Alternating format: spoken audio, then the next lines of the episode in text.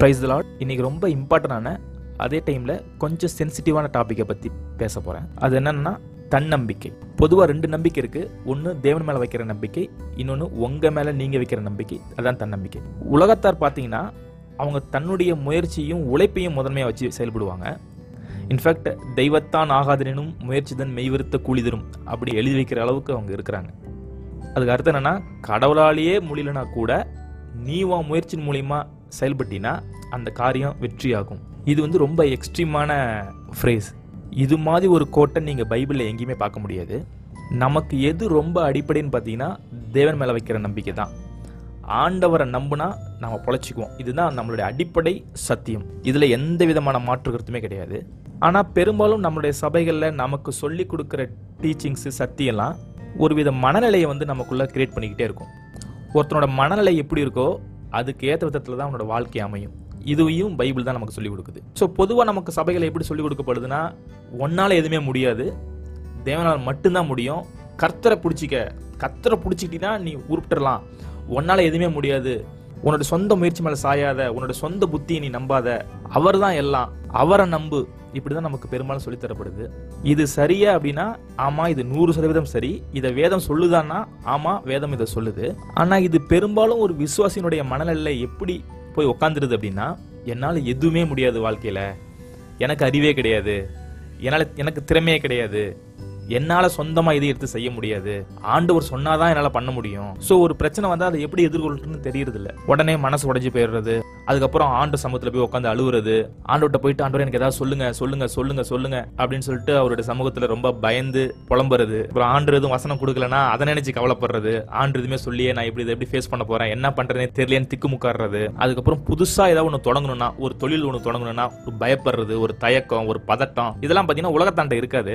ஆனால் கிறிஸ்டியானிட்டிக்குள்ள இது இருக்குது ஆனால் உண்மையிலேயே வேதம் அப்படி தான் சொல்லுதா? ஆண்டவர் அப்படி தான் சொல்கிறாரானா அதுதான் கிடையாது. கர்த்தரை நம்பு அப்படின்னா என்ன அர்த்தம் அப்படின்னா கர்த்தரை நம்புவதன் மூலயமா உங்கள் மேலே உங்களுக்கு ஒரு நம்பிக்கை வரணும். அது வந்தால் தான் அதை கத்தரை நம்புறதுனே அர்த்தம்.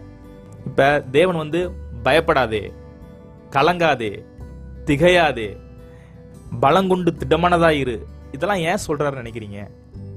இந்த வார்த்தைகள் எல்லாமே உங்கள் மேலே உங்களுக்கு நம்பிக்கை வரணுங்கிறதுக்கான வார்த்தைகள். ஸோ நான் உன் கூட இருக்கேன். அதனால் நீ தைரியமாக இரு. நீ நம்பிக்கையாக இரு. உன்னால் ஒரு காரியத்தை செய்ய முடியும். ஸோ தைரியமாக எழுந்து போய் செயல்படு அப்படிங்கிறதுக்கான வார்த்தைகள். ஒரு பிரச்சனை வருதா? உடனே அட்டாக் மோட்ல இரு அப்படிங்கிறதுக்கான வார்த்தைகள்.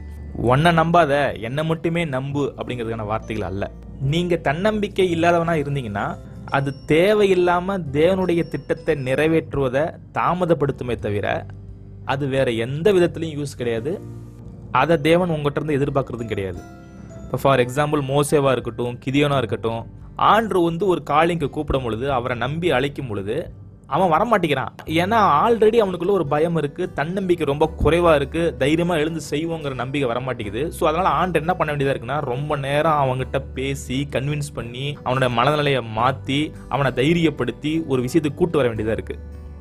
இதே தான் உங்களோட வாழ்க்கையிலையும். நீங்க தன்னம்பிக்கை இல்லாம ரொம்ப வீக்கா உற்சாகம் இழந்து காணப்பட்டீங்கன்னா உங்களை தயார்படுத்துறதுக்கு ஆண்டவர் ரொம்ப காலம் எடுத்துக்க வேண்டியதாக இருக்கும். உங்கள் மனநிலையில் ஒரு மாற்றத்தை கொண்டு வருவதற்கு அவர் அவர் பிளானை தள்ளிப்பட வேண்டியதாக இருக்கும். ஆனால் இந்த டைமில் தாவிதை எடுத்து பாருங்க. தாவிது கத்தரை நம்பினா அதன் விளைவா அவனுக்குள்ளே ஒரு நம்பிக்கை வந்துச்சு. என்னால் பண்ண முடியும்னு. கோழியாத்த தைரியமாக பேத்து நின்னா உம்மாலே நான் ஒரு சேனைக்குள் பாய்வேன் அப்படிங்கிறான். இதெல்லாம் எங்கேருந்து வருது அப்படின்னா தேவன் தான் அவனுடைய நம்பிக்கையின் ஆதாரம். ஆனால் அதன் விளைவாக என்னால் சில காரியங்களை செய்ய முடியும்னு அவன் நம்பினான். அதனாலதான் வந்து என்னென்னா சீக்கிரமாக அவன் லைஃப்பில் என்ன பண்ணிட்டான்? முப்பது வயசில் ராஜாவாயிட்டான் அவன். ஸோ உங்களுடைய தன்னம்பிக்கை உங்கள் மேலே நீங்கள் வைக்கிற நம்பிக்கை ரொம்ப ரொம்ப முக்கியம். ஆனால் அந்த தன்னம்பிக்கை எப்போ பாவமாகுது அப்படின்னா எனக்கு கடவுள் தேவை கிடையாதுயா என்னால் என் வாழ்க்கையை நானே பார்த்துக்க முடியும் அப்படிங்கிற லெவலுக்கு போகும்பொழுது தான் அது தவறாகுது.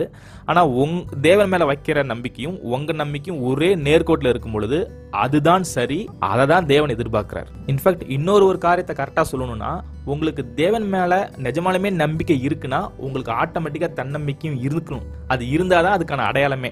ஏன்னா தேவன் மேலே நம்பிக்கை இருக்கிற ஒருத்தனால கவலையா இருக்க முடியாது பயத்துல இருக்க முடியாது சோர்வா இருக்க முடியாது பதட்டத்துல இருக்கவே முடியாது. இன்ஃபேக்ட் ஒருத்தன் தேவன் மேல நம்பிக்கை வச்சிருந்தான்னா அவன் சுறுசுறுப்பா இருப்பான் உற்சாகமா இருப்பான் பாசிட்டிவ் மைண்ட் செட்ல இருப்பான் என்னால எதையும் செய்ய முடியும் அப்படிங்கிற நிலைமையில இருப்பான்.